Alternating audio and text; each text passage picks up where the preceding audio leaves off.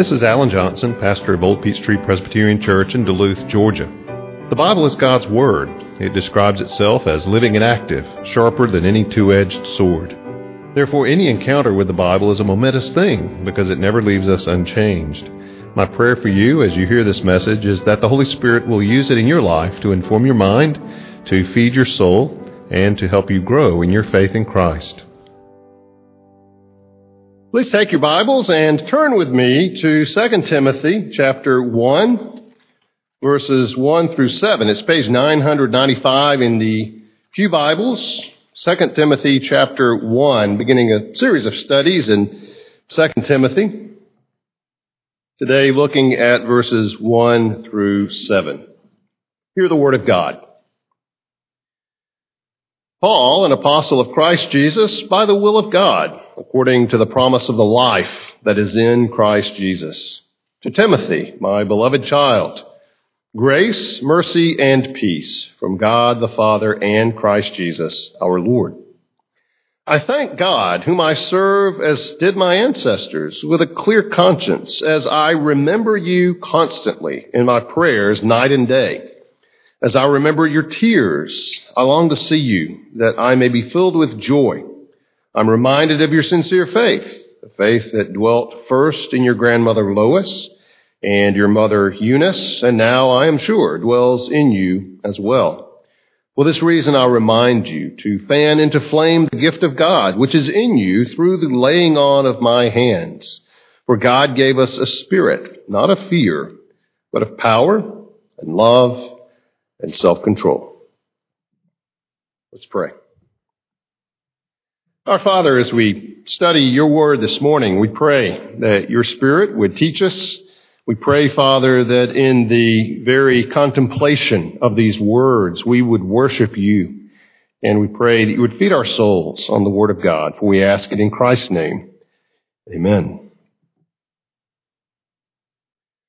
When someone is speaking to us their dying words, we pay careful attention. Or when someone we know passes away, we tend to think, what was the last conversation we had? What, what, did I say to them? What did they say to me?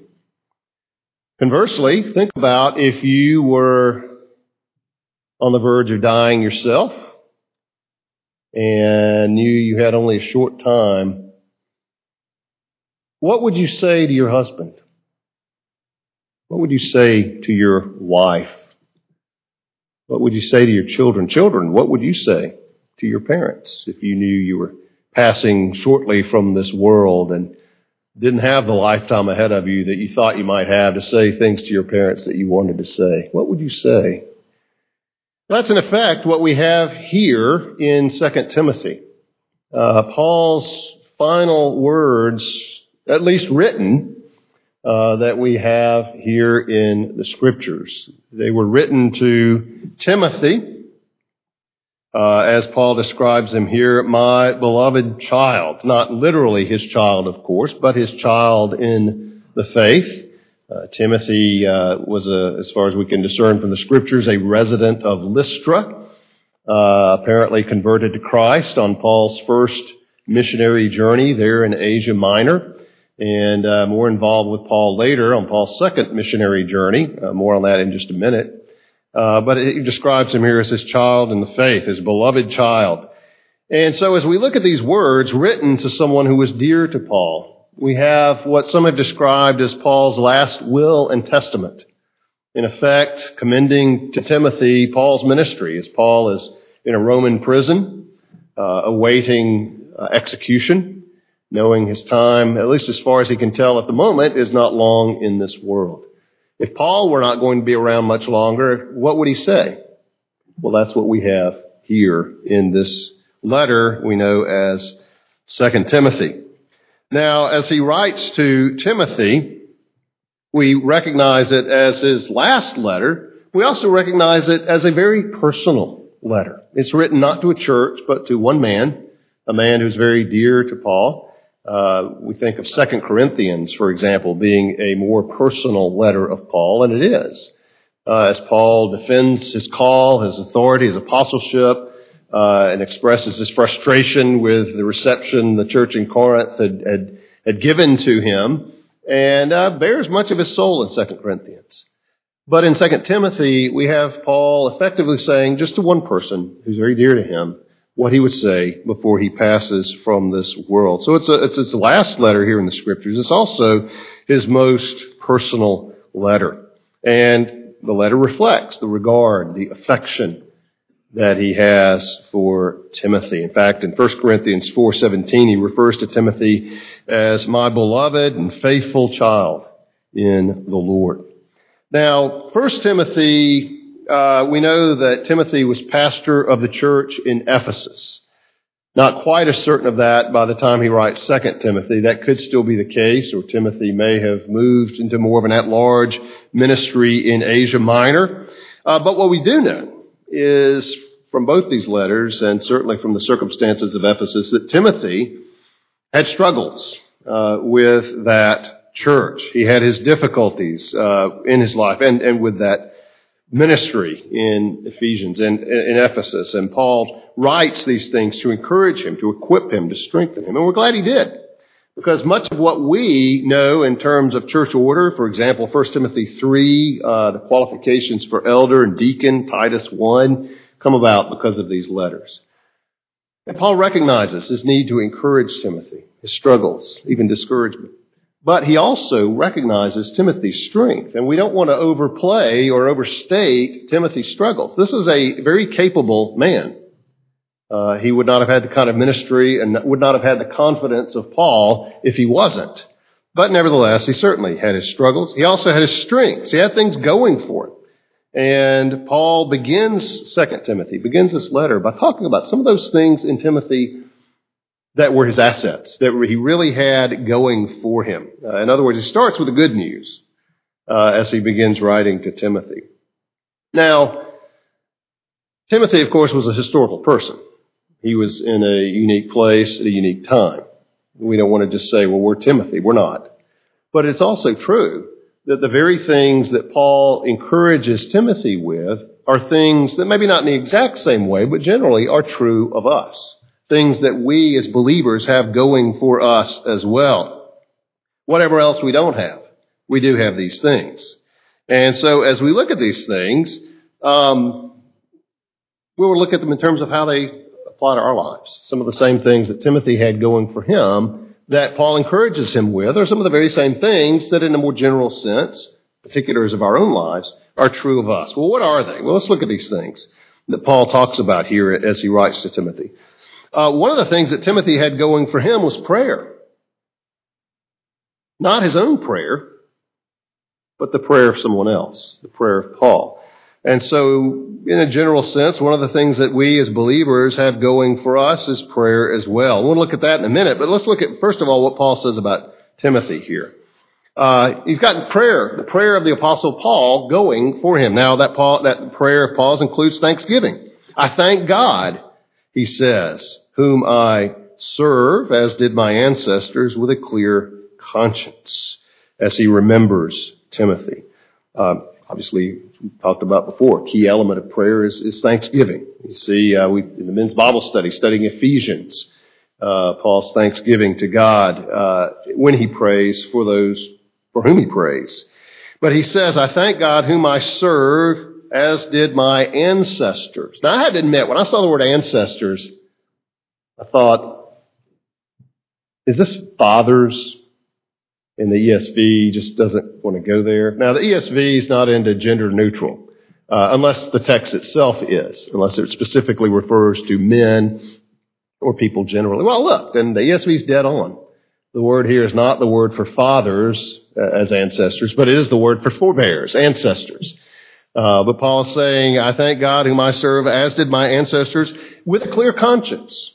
Now, if you, if you study Paul's life and acts, if you study his, his words and his letters, you'll recognize that that expression, his conscience, his clear conscience, uh, occurs a lot. It's very important to Paul. Various places you find in Acts, uh, in, in his letters where he refers to that, including to Timothy. Uh, perhaps the most notable is uh, in Acts 24, where Paul is before Felix and he says, I, I strive to keep my conscience clear uh, before both God and man. Clear doctrinally, clear morally, uh, clear in every way. And we talked about that before, what a blessing a clear conscience is in the Christian life and in serving. So there's thanksgiving uh, with a clear conscience. Not only is that in his prayer, there's also consistency. As I remember you constantly in my prayers. Uh, not that Paul's always at all times praying for Timothy, but he prays regularly for Timothy. Uh, Paul says, pray without ceasing. He doesn't mean that's all we do, all we ever do, but that prayer is interwoven in our lives. It's a part of our life. So there's thanksgiving. There is constancy here and consistency in his praying. And there's also this note of, tremendous note of affection, uh, there in verse four. As I remember your tears. What tears? Why? Why was Timothy in tears? Well, we don't know.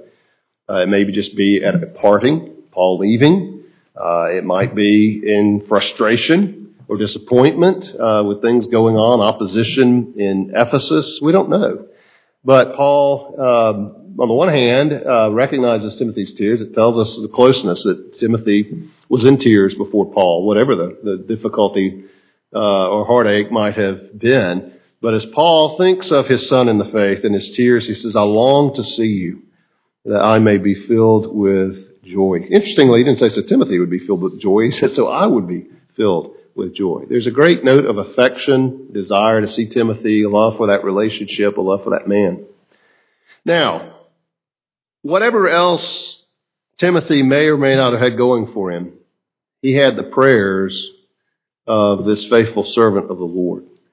Now, you and I may not have the apostle Paul praying for us, but I want to ask you, do you have that going for you? Is there somebody or other people who are praying for you? Now, That's kind of a weird application because it's not what you are to do, it's what someone else may be doing for you. Well, let's talk about that just a minute. Uh, husbands and wives, obviously you should be praying for one another. Uh, you should be counting on the fact that your husband or your wife is praying for you, is lifting you up before the Lord, praying for you generally uh, for your growth in grace, uh, for leading, praying for you specifically in decisions or your walk with the Lord or sins you're struggling with or whatever it might be. Uh, parents, praying for your children. Uh, this is, this is a, a privilege and an obligation we have as covenant parents to pray for our children. Part of raising them in the nurture and admonition of the Lord is that we pray for them. Children, you should be able to live confidently that your parents pray for you, pray for your health, Pray for your future husband or wife. Pray for your education. Pray for your vocation. That is what God calls you to do with your life. Uh, but children, at the same time, uh, do you pray for your parents? Talk about parents praying for their children. Uh, can can parents know that their children are praying for them? Maybe you don't. Maybe children have never thought about the need to pray for your parents. That they would be good parents. You think about it. If God answers that prayer, that's a help to you. That's a blessing to you. Um, for me, I've often asked for your prayers for me and, and, and for our elders and for our deacons or for the Sunday school teacher. We pray before session meetings and our prayer time on Sunday nights. Um, that's not just a form to go through. That's a real need. Uh, and pray for me. As, God blesses my study, my preparation, my preaching, He blesses you. We say, well, I'm single. Uh, or my family's gone. I don't have anybody to pray for me. Well, let me assure you this. I pray through the roll of this church. If no one else is praying for you, I am praying for you and praying some of those same kinds of things that Paul prays for the church in, uh, in Ephesians, the, the, strength of the Holy Spirit, the indwelling of Christ, the love, to, to know the love of Christ, to be filled with the fullness of God. Uh, I may not be the only one, but I can assure you that I'm at least one who is praying for you if you are on the roll of this church or even a regular attender of this church. And I know elders, uh, you're assigned a shepherding elder, and I hope they're praying for you, but I assure you that I am. Whatever else we may not have going for us, we do have this the prayers of the body of Christ, lifting one another up. And we need to do that and do that more and be more intentional about that. So that's one thing Timothy had going for him that Paul reminds him of. I pray for you. I remember you before the Lord constantly. Second thing, thing that Timothy had going for him, uh, if that's from others, this is from within, and that's his faith in Christ. Look at verse 5. Paul says, I am reminded of your sincere faith A faith that dwelt first in your grandmother Lois and your mother Eunice, and now I am sure dwells in you as well. When Paul prays for Timothy, when he thinks about Timothy, he thinks about the faith that this man has, and it's faith that actually occurs in the context of a covenant family. He refers to his grandmother Lois and his mother Eunice. Actually, we have some background here in Acts chapter 16, uh, some background on Timothy. This is uh, during Paul's second missionary journey. He and Barnabas have parted company. Uh, Barnabas takes Mark, and Paul chooses Silas, and they set out in different directions. Uh, and we read in chapter 16, as Paul is traveling back, visiting some of those places he visited on his first journey, now on his second journey, 16 verse 1 of the book of Acts, Paul came also to Derbe and to Lystra. A disciple was there named Timothy, the son of a Jewish woman who was a believer, but his father was a Greek. Timothy's father, Greek Gentiles, mother uh, uh, is a uh, is a Jew. Verse 2, he was well spoken of by the brothers at Lystra and Iconium. Paul wanted Timothy to accompany him, and he took him and circumcised him because of the Jews who were in those places, for they all knew his father was a Greek, and apparently had not allowed that right, uh, that covenant sign to be applied uh, to Timothy. As they went on their way through the cities, they delivered to them for observance the decisions that had been reached by the apostles and elders in Jerusalem. You read about that in Acts 15. So the churches were strengthened in the faith and they increased in number daily. So here's this man. He has this believing grandmother, uh, father uh, or mother, and he himself is a believer. Covenant covenant uh, family there, and this faith. It's a, it's a personal faith. Notice what he says in in verse five. This faith that dwelt first in your grandmother, now in your mother. Now I am confident. We tend to hear I'm sure. Um, as sort of saying, well, I really think it's true, that the sense is more I'm confident or I know for a fact, I'm sure, dwells in you as well. Uh, Timothy was part of a covenant family, but he had reached a point where he wasn't just uh, being a Christian because his parents were, because his mother was, or whatever the case, or you know, faithful Jew, whatever it might have been. But this faith was in him. And it's extremely important, uh, children, young people, that as you grow older, that you're standing more on your own faith. The faith of your parents dwells in you, uh, which means you desire to be here in church. You know, you're, you're not here just because your parents bring you here, although they should. Uh, but increasingly, their faith is a real faith, a personal faith in your own heart as well. And he says it's a sincere faith. Uh, the word means, uh, literally means without hypocrisy, genuine, real, sincere. Uh, this is a guy who loves the Lord. This is a genuine trust, genuine faith in Christ, which itself is the work of God's grace. And so that's what he's talking about here, that he has that going for him well. He's the real deal. And that should be true of us. Whatever else we may not have, we have going for us the prayers of God's people. We have going for us the fact that God has done a work in our hearts whereby we have seen our sinfulness, we've seen God's holiness, our need to repent, we've seen God's provision in Christ, both of payment for our sins through his death and also the provision of that perfect righteousness without which we won't see God, without which we're unacceptable to God. And so we're trusting in Jesus. That's a work of God's grace. Uh, whatever else you may not have, if you're a Christian, you have that. You have that work of God's grace, that, that personal, sincere faith in your heart. So that's two things he's got going from him. From others, he's got prayer. Uh, he's got from within that faith that God has given to him to trust in Christ, uh, and coming in this case out of a covenant family. Uh, that may not be the case with you. It may be that you're the grandmother. It may be that you're the mother uh, who is the, the believing parent who gives rise to a new covenant line uh, of God's work. But the third thing he's got going for him, and we do too, and this comes from above. The prayer comes from others. The faith is given by God, but comes from within, grows from within. But from above, God has also given a gift. And we see this in verses 6 through 7.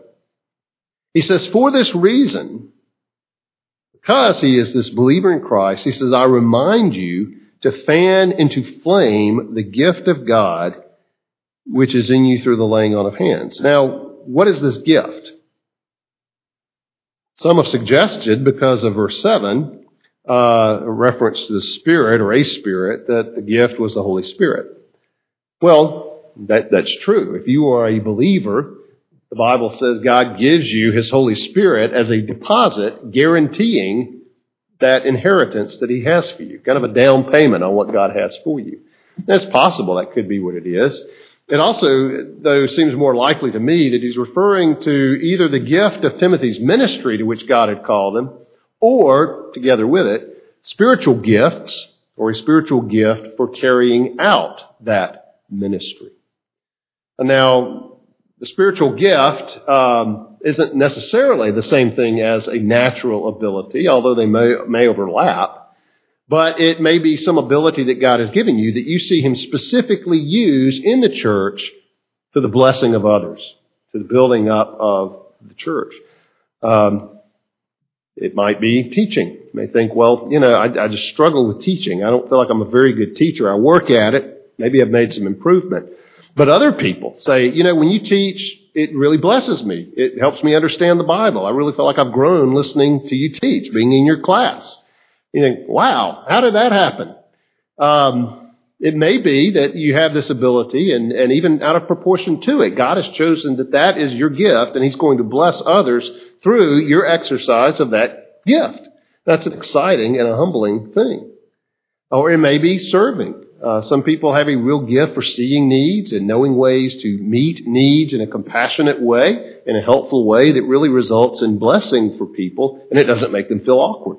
Maybe that God is using an ability in a way that blesses the church and builds up the body. Well, whatever this gift is, Paul says it was given to you uh, through the laying on of my hands. But notice, although it's there, he has to fan it into flame.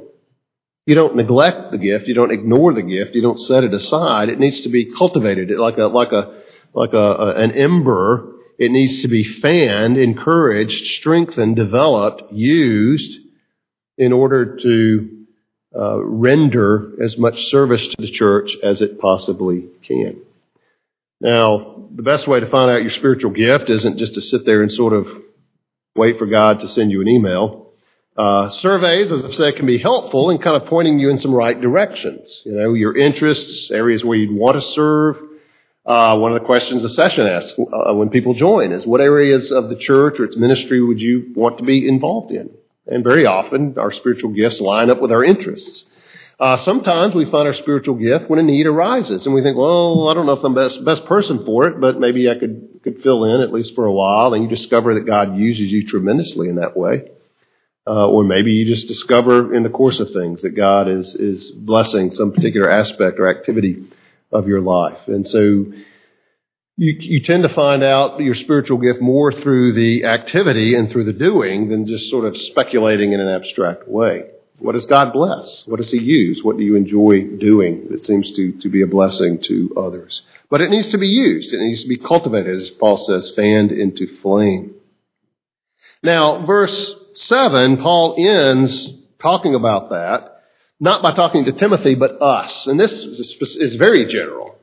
Uh, he, this, this applies to all believers very clearly. God gave us, I think not just Paul and Timothy, but us believers, a spirit, uh, and as you probably know, in Greek there's no capital letters, a spirit or the spirit.